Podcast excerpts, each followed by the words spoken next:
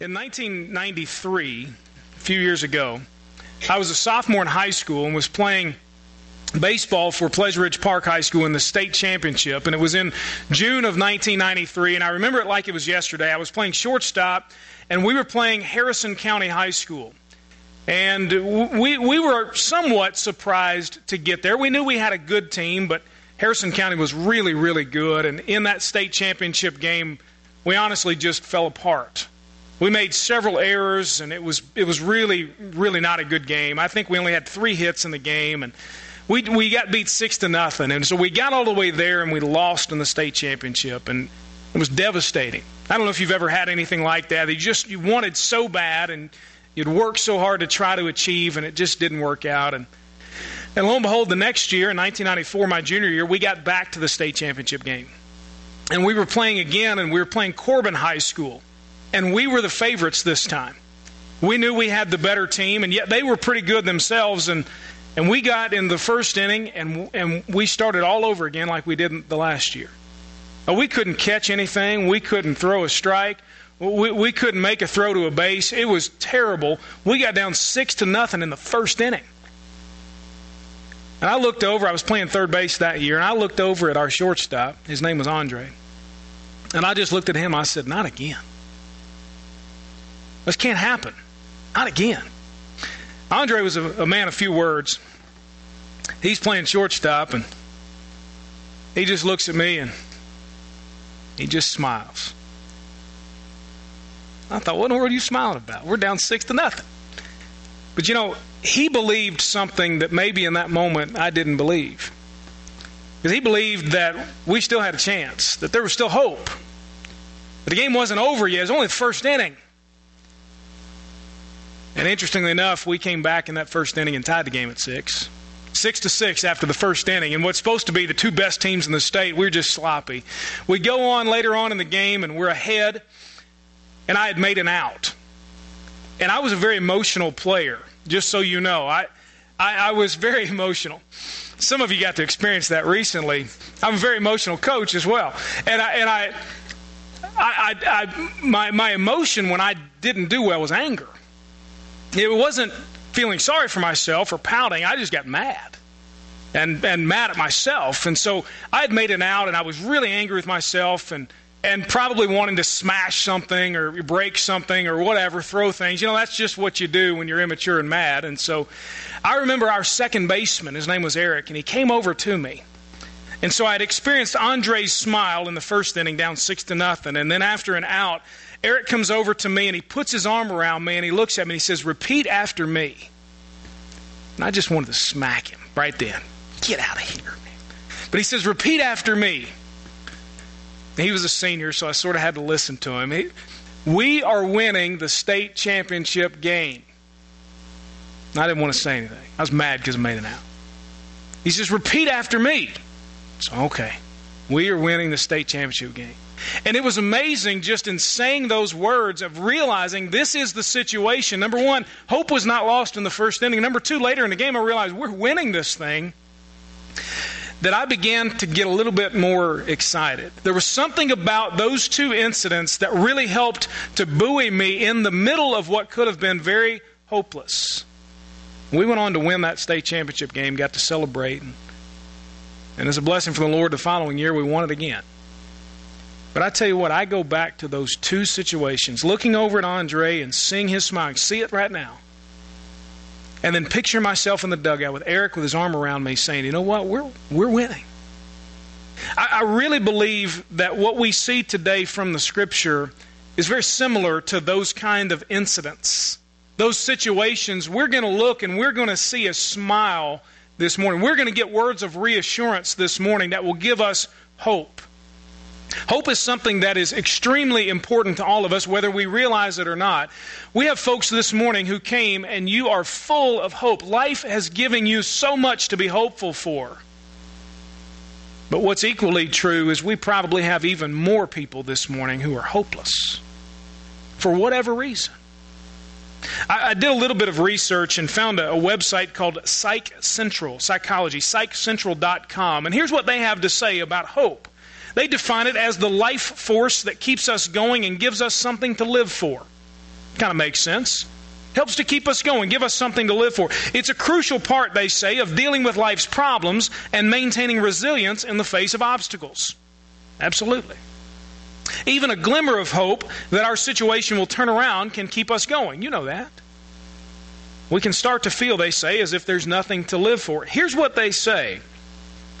If we can't get to where we want to be and don't feel in control of our life, what's the point, they say? We lose hope because of that. And this is where I begin to break with their version of hope. They say, here's how we lose hope. We may lack hope from the beginning. Some grew up in situations where there was no hope. From childhood, things were very, very difficult for you. You had no hope that they would ever be or get better. They also mentioned that we can lack hope because of a loss of connections. Maybe we lose something through divorce or death or loss of a job or loss of persevere identity or just change in general. You lose a loved one. Your marriage doesn't work out. Things happen in your life, whatever that may be, and you lose hope. They also say that when you're a victim of something, maybe you've been abused or belittled or whatever, and you just begin to think that that's the way life should be. You also can experience a lack of hope because of burnout. You're just overwhelmed, exhausted with life. And here's what they say. Here's how to renew hope. This is what our secular world is going to tell you. Here's how you renew hope. They say, in much of the research of examining hope, a major factor that contributes to our level of hope is the achievement of our goals. When we are able to reach our goals and have a sense of support and validation, it instills hope. In this sense, empowering yourself by setting effective goals is the key. If you want to overcome your hopelessness this morning, you will go to a secular world and they will tell you, set better goals. Prioritize your goals. Make sure that they are achievable. Set goals that motivate you and push through any barrier that gets in your way. I want to offer you something a whole lot better than that this morning. I really, really do. It comes from the Scripture. This isn't something that I make up. This comes directly from God Himself. So if you don't believe a word I say, that's fine, but believe what God says. I'm not going to offer you ways to set better goals to overcome your hopelessness. I'm going to offer you what Psalm 23 says. So turn with me if you've got a Bible. Psalm 23, you'll see it on the screen. You'll see it on your handout. You can get to it on your paper copy. You can scan it. Lots of different ways to get to the Scripture. Please do if you can at all. Psalm 23, a familiar psalm that many of us, even if we've never been in church before, have probably heard at a funeral. We've probably heard just throughout our lifetimes quoted or something. Here's what Psalm 23 says, and then we'll look at verse 6 in a variety of different translations to help us understand really what David, King David of Israel, was saying. The Lord is my shepherd, there is nothing I lack. He lets me lie down in green pastures. He leads me beside quiet waters. He renews my life. He leads me along the right paths for His name's sake. Even when I go through the darkest valley, I fear no danger, for You are with me. Your rod and Your staff, they comfort me. You prepare a table before me in the presence of my enemies. You anoint my head with oil. My cup overflows. Only goodness and faithful love will pursue me all the days of my life, and I will dwell in the house of the Lord as long as I live. Verse 6, the NIV puts it this way, surely Your goodness and love will follow me all the days of my life, and I will dwell in the house of the Lord forever. The New American Standard Version, surely goodness and loving kindness will follow me all the days of my life, and I will dwell in the house of the Lord forever. The New Living Translation, surely Your goodness and unfailing love will pursue me all the days of my life, and I will live in the house of the Lord forever. I just read not long ago the Message, Your beauty and love chase after me every day of my life. I'm back home in the house of God for the rest of my life. And the Holman that we just read from, only goodness and faithful love will pursue me all the days of my life, and I will dwell in the house of the Lord as long as I live. Oh, this series that we've been looking at from Psalm 23 really is summed up in one sentence that I've given you each week. The Lord is in charge of my life, so I have all that I need. I want you to believe that. I want you to hear it. That's really what David says in verse 1. The Lord is my shepherd. He's in charge. He's my leader. He's my king. And so I have all that I need. There's nothing that I lack, our version says this morning. And today, we're going to look at what we all need, hope, but what we so often lack, which is hope. And where can we find that? David has found security and confidence and rest in the Lord. And even in the midst of being pursued, this is what tradition tells us, that in the midst of his being pursued by his son, Absalom, who was trying to take over the throne, David writes these words. And if that's true, if truly he was in the midst of this, isn't that amazing? I mean, it's amazing to begin with that somebody would write these words that regardless of what life throws at me, the Lord is my shepherd, the Lord is in charge of my life, I have all that I want, or all that I need, rather. But in the midst of being pursued, in the midst of his family difficulties, his kingdom falling apart, all he says here is, I just want to be in the presence of my shepherd. His focus is only on the Lord, not on his circumstances. I believe that's the key to his hope, because he never seems to lose hope. And just so you know, biblical hope, that word isn't just sort of hoping and wishing things will turn out. This is not a wish list. The Scripture gives us hope and points us to hope that is a confident assurance that God truly is in charge and that we have all that we need as a result of that. And that's the hope that we enjoy as believers. We don't hope as in making a wish. We have hope because of the shepherd who loves us. And so after following his shepherd through the green pastures and the quiet waters and the right paths for him, after going, walking with the shepherd through the darkest valley, he says in verse 4, after having the shepherd prepare for him a victory meal in the middle of the battlefield, David now sums it all up in verse 6, and he says, only goodness and faithful love will pursue me all the days of my life, and I will dwell in the house of the Lord as long as I live. He's saying some things here about his shepherd that give him hope. This is a hopeful verse. He's pointing toward the future. He's looking for the rest of his life, and he says, I've got hope because of my shepherd. First of all, he's saying here, only goodness and faithful love will pursue me all the days of my life. He's saying, first of all, that my shepherd is good. I have hope because my shepherd is good. He says, only goodness. Surely, some versions say, this is what I'm confident of. I know that nothing but these things are what's going to pursue me. He uses the word goodness. This is just one of the attributes of God. It's just part of his nature that he is good. The word simply means this is a good thing. It's to my benefit or my welfare. Oh, the song, It Is Well With My Soul, because it is good. That's where this term comes from. It's pleasant. It's agreeable. It's good for me. David is using a word that sums all of that up. In fact, he uses a word that was used in Genesis when God saw that his creation was good. It means it's exactly the way that he wants it to be. The same word is used. It's right. It's best. It's not negative. It's not harmful. It's wise and helpful. That's what he's talking about. This attribute of goodness sums all of that up. The great thing about goodness is that it's in God's nature. Just like water has to be wet, God has to be good. It's in his nature. He cannot change. Evidence in the Scripture includes his righteousness. He's good and righteous. He's good so he loves. He's good so he has compassion. He's good so he gives us grace. He's good, so he is generous toward us. The great news about God's goodness is not only he is good, but he does good. We just trace back Psalm 23. He's good, so he leads me to where rest is found. He's good, so he gives me security. He's good, so I have hope. All of those things he does. He helps me because he is good.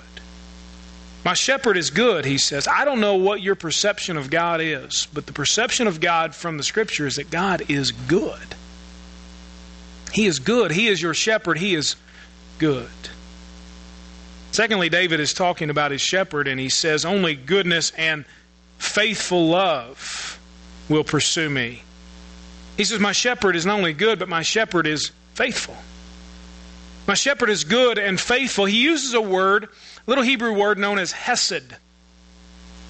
And this is a word that's found a lot in the Scripture. It's the word faithful, faithful love, loving kindness. If you've read any of the Psalms, you know this is a big, big part of the Psalms. Give thanks to the Lord for his loving kindness endures forever. His faithfulness endures forever. This is what he's talking about. It's a word really that as you unpack it, there's more stuff that just keeps coming out of the box. This is a really loaded word.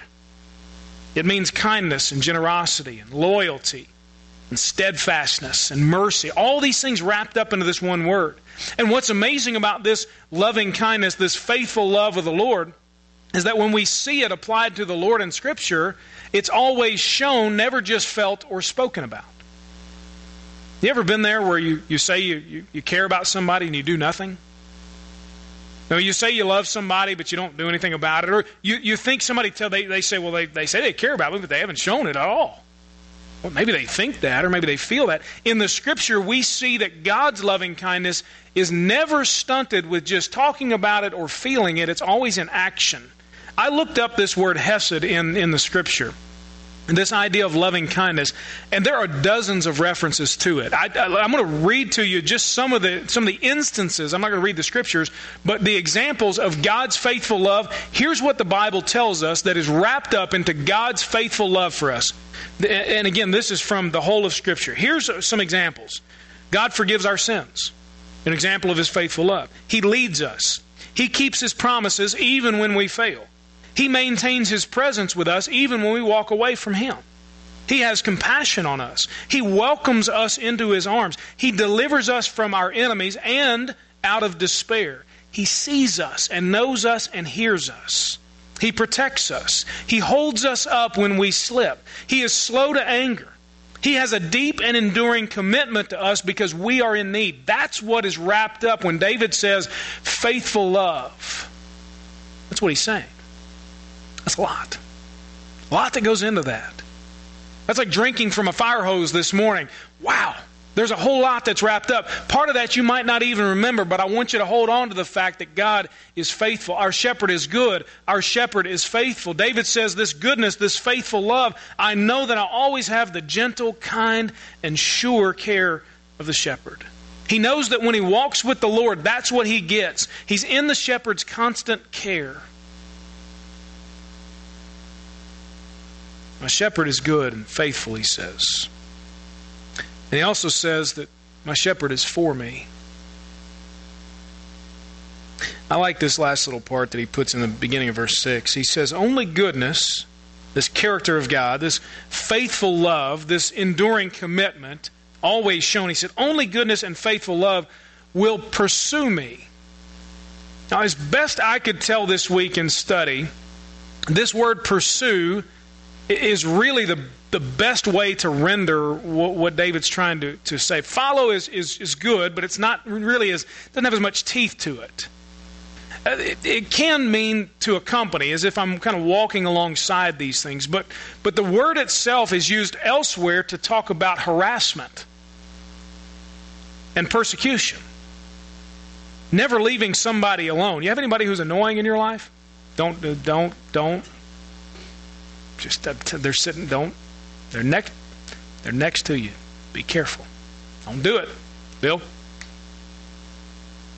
Or maybe I should say, Juanita, don't do it.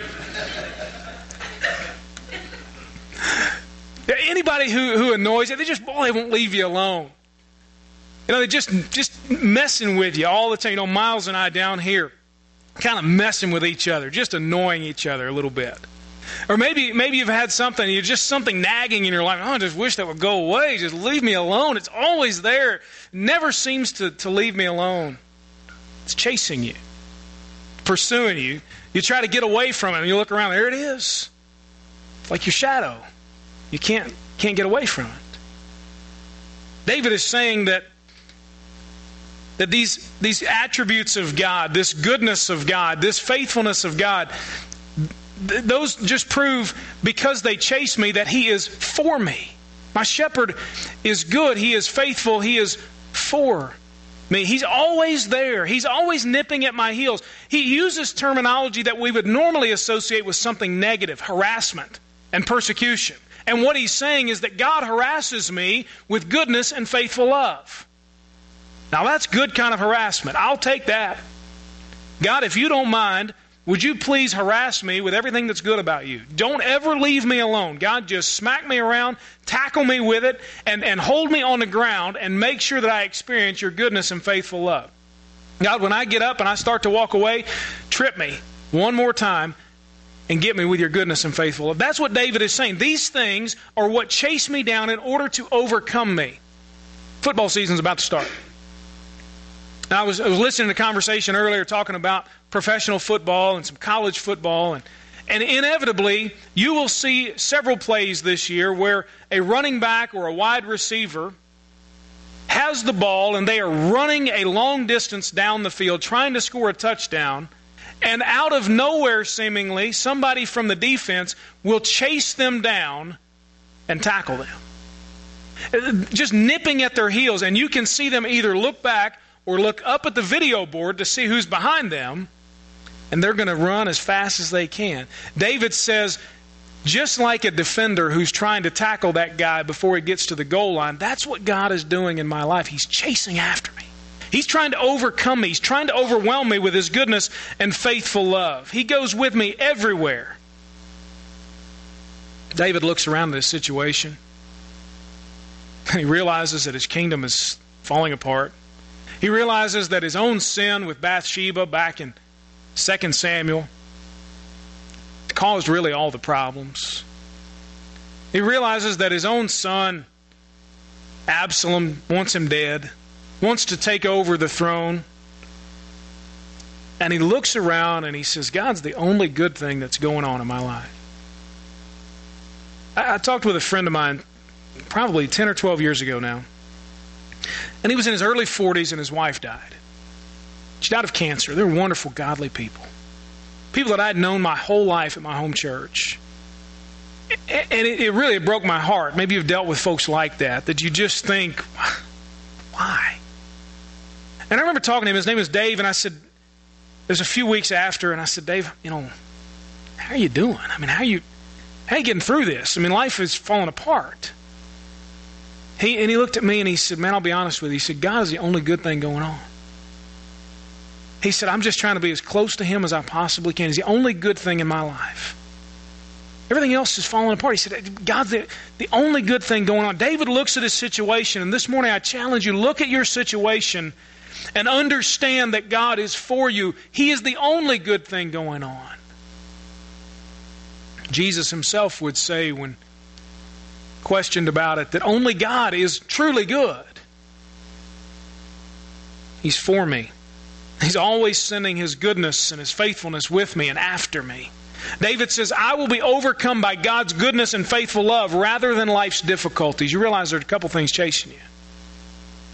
You've got one that's pursuing you to overcome you and truly persecute you and harass you in a negative way, and that is life's difficulties. And then you've got God's goodness and faithful love. They're constantly nipping at your heels. This morning, I hope that you'll realize that God is for you. David says here, I have hope, true, confident assurance that the Lord is in charge of my life, so I have all that I need. I have hope because my shepherd is good, He is faithful, and He is for me. Now, I'll tell you this, you don't have to wish for that. You don't even have to pray for that. You don't have to pray, Lord, please be good, please be faithful, please be for me. You don't have to pray for those things. You don't have to wish for those things because they simply are. Because that's who God is. That's who your shepherd is. He said earlier that you lead me in paths of righteousness for His name's sake. God is who He is, and He's going to do the things He does because that's who He is and what He does. There's no way around it. It's in His nature to be good and faithful and for us. He is good, He is faithful, He is for us all the time, every time, and it's not contingent upon who I am and what I do or don't do. As I told you, David messed everything up. The reason that his son Absalom is coming after him is because David sinned, and now his kingdom is falling apart because of the ripple effect of his sin. And yet he looks around and says, God's still coming after me. God still won't leave me. God still won't forsake me. God hasn't and God won't change. Regardless of what you do or what you've done, God still loves you. He is still faithful. He is still good. He is still for you. Maybe this morning it's time to believe it. With the hope that we see here in the Scripture comes a wonderful privilege, but also some responsibility.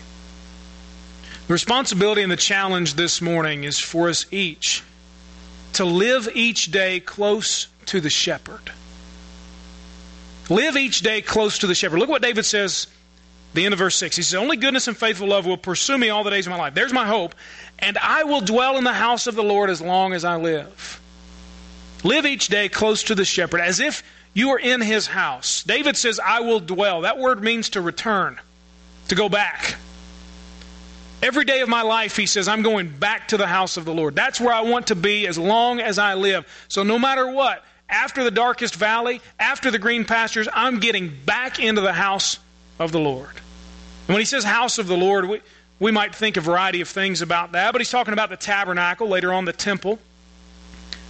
He's talking about the place where Israel met with God, collectively and individually. They would go there to meet with God. God would meet with sinful people there in what was called the house of the Lord. And it was there at their place of worship that they would renew their allegiance to God. That God would meet with them and reveal to him what he wanted them to do. It was there that as all the tribes, the 12 tribes came together, that they would resolve their differences. It was there that they made offerings of various kinds, some to deal with sin, some out of thanksgiving, some out of celebration, others just to show complete dependence and surrender to the Lord. Being in the house of the Lord for the Israelites meant that they would be holy, that they would worship, that they would be obedient, they would pray, that they would get revelation and word from God, that their commitment would be fresh and new, that they'd give thanksgiving, that they'd celebrate, that they'd confess, that they'd be cleansed. Living in the presence of the Lord, going to the house of the Lord meant all of those things for them. And our commitment to the Lord must involve the same things. We don't go to a tabernacle now. We don't go to a temple. And I'll be honest with you, we are not in the house of God. We now, as we know from the Scripture, we are the house of God. We are the temple of the Holy Spirit. And yes, we meet in this place, but you understand it's different from the Old Testament. We don't live in Old Testament times. We live in New Testament, Holy Spirit times, and He has taken up residence in us. And so now we, as the house of God, have this responsibility not to go to the tabernacle to make sacrifices, but to apply the principles that Israel did when they worshiped the Lord at the tabernacle. That's our responsibility, to live each day in the presence of the Lord. And so when we each day realize that we truly are the tabernacle, the temple, the house of God, then we renew our commitment to Him. When we meet together, we seek collectively and individually God's will for our church and for our lives. We come to Him to be made holy, to worship, to be cleansed, to confess our sins. Each day, that's what we must be doing as we live each day close to the shepherd. He says, as long as I live, I will dwell in the house of the Lord as long as I live. Any true Israelite who was truly worshiping the Lord would have said there's nothing they would rather do than spend each day in the presence of God. Psalm chapter 84 puts it this way. The psalmist writes, better is one day in your courts than 1,000 days elsewhere. I'd rather be a servant in the house of God than to reign supreme somewhere else, the psalmist said. Now, the Scripture is rendered in several different translations forever, but that's an inaccurate word to use. David uses a word that just says for length of days. As long as I live, just for the rest of my life, I want to live in the presence of God. He's talking about throughout his entire life when it's difficult, I just want to be in God's presence. Amazingly, David just says when life is pressing in, I just want to be closer to God. You know, circumstances can send you one of two ways, obviously. It can send you away from the Lord or it can send you to Him. He says, in the midst of these difficult, trying, troubling circumstances, I just want to be closer to God.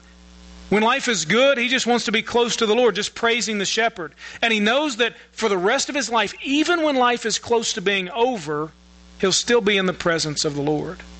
I took a survey recently from Harvard University, as a matter of fact. They selected randomly pastors and spiritual leaders throughout the country and sent this survey. I have no idea why or how I was selected, but I thought this is pretty interesting. It was about death and dying and pastoral ministry in the last days of life. And one of the questions that struck me when I began to study this sermon was about what gives death its dignity. And one of the things that they said is the ability to choose when you die, does that give death back its dignity? and was talking about maybe assisted suicide or some kind of euthanasia of some kind. And the survey is just wanting to know, from your perspective as a spiritual leader, does that give death back its dignity? And I emphatically on the survey said, no, it does not.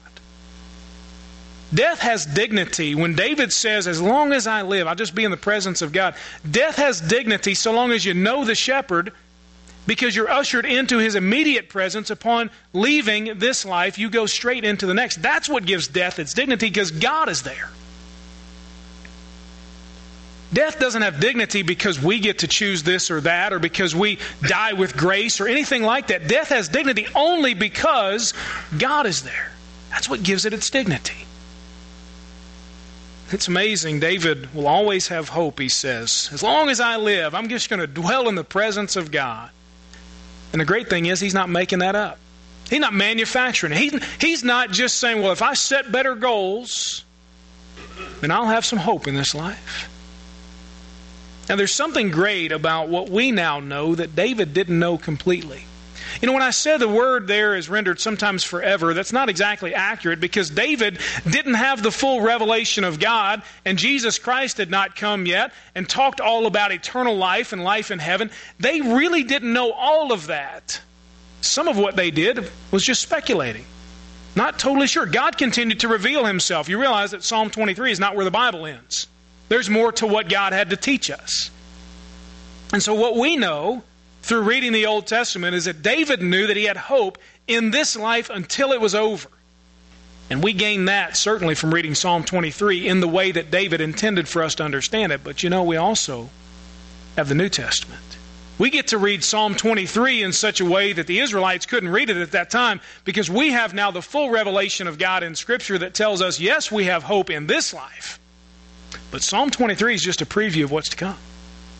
Psalm 23, read in light of the New Testament, just simply says, our shepherd is good, he is faithful, and he is for me, and he always will be, both in this life and the next.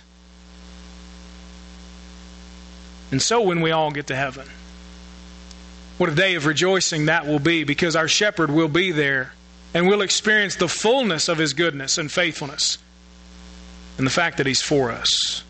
Psalm 23 is just a preview of the life that is to come. We have hope now, and we have hope forever. I'll be honest with you, this sermon, as I get to the point of closing, this sermon is really not for some people. If you're a person this morning who figures you've got it all together and you've got it all figured out, this is not a sermon for you. It's going to go in one ear and out the other. That's okay. This sermon is for people who truly are desperate. Because in truth, you only make changes when you're desperate. The rest of the time, we just sort of coast through life and we figure we've got it together and figured out. You only make changes really when you're desperate. And so this morning, if you're desperate, my question, I guess, is, would you rather me tell you how to set better goals, or would you rather have me introduce you to the King of the universe, who created you, loves you, died for you, and rose again so you can have eternal life? Which one?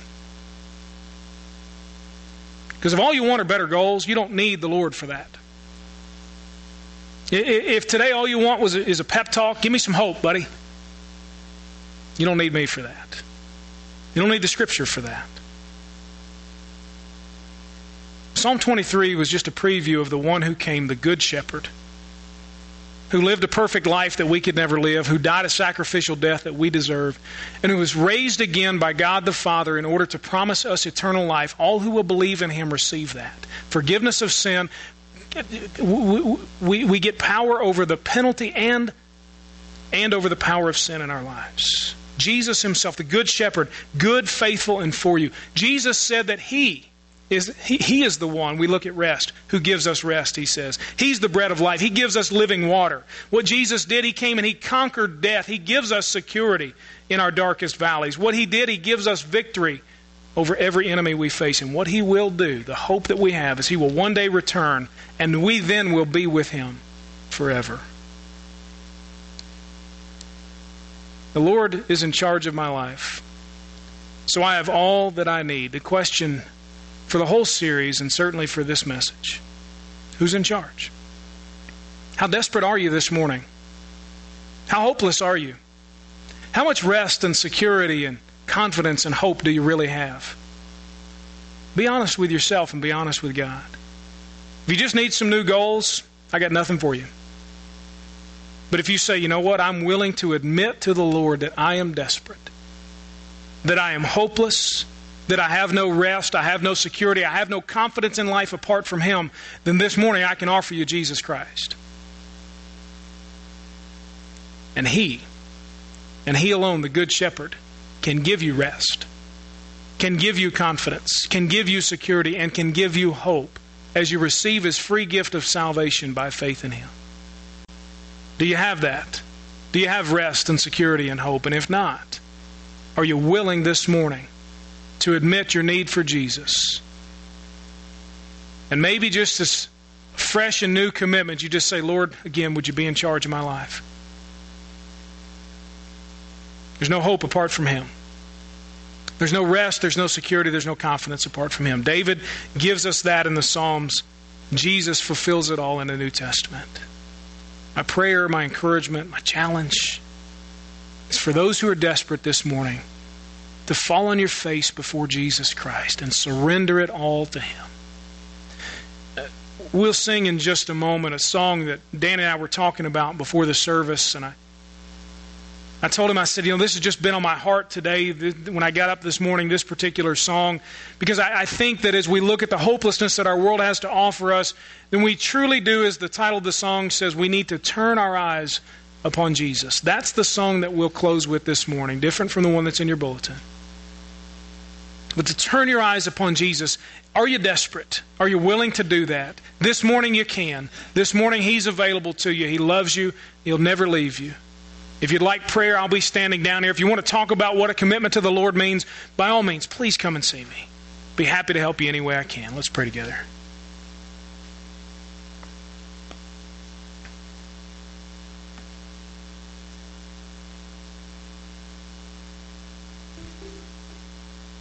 God, help us to turn our eyes upon Jesus this morning, to look for You, to look to You for the hope that we need.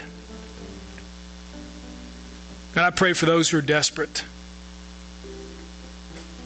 who don't want to admit it, but who feel it and who know it. Lord, today, and I pray that you'd help us to fall on our knees before You, to cry out to You, to surrender it all, to turn our eyes upon Jesus, to look fully in Your wonderful face. Lord, help us this morning. We pray in Jesus' name.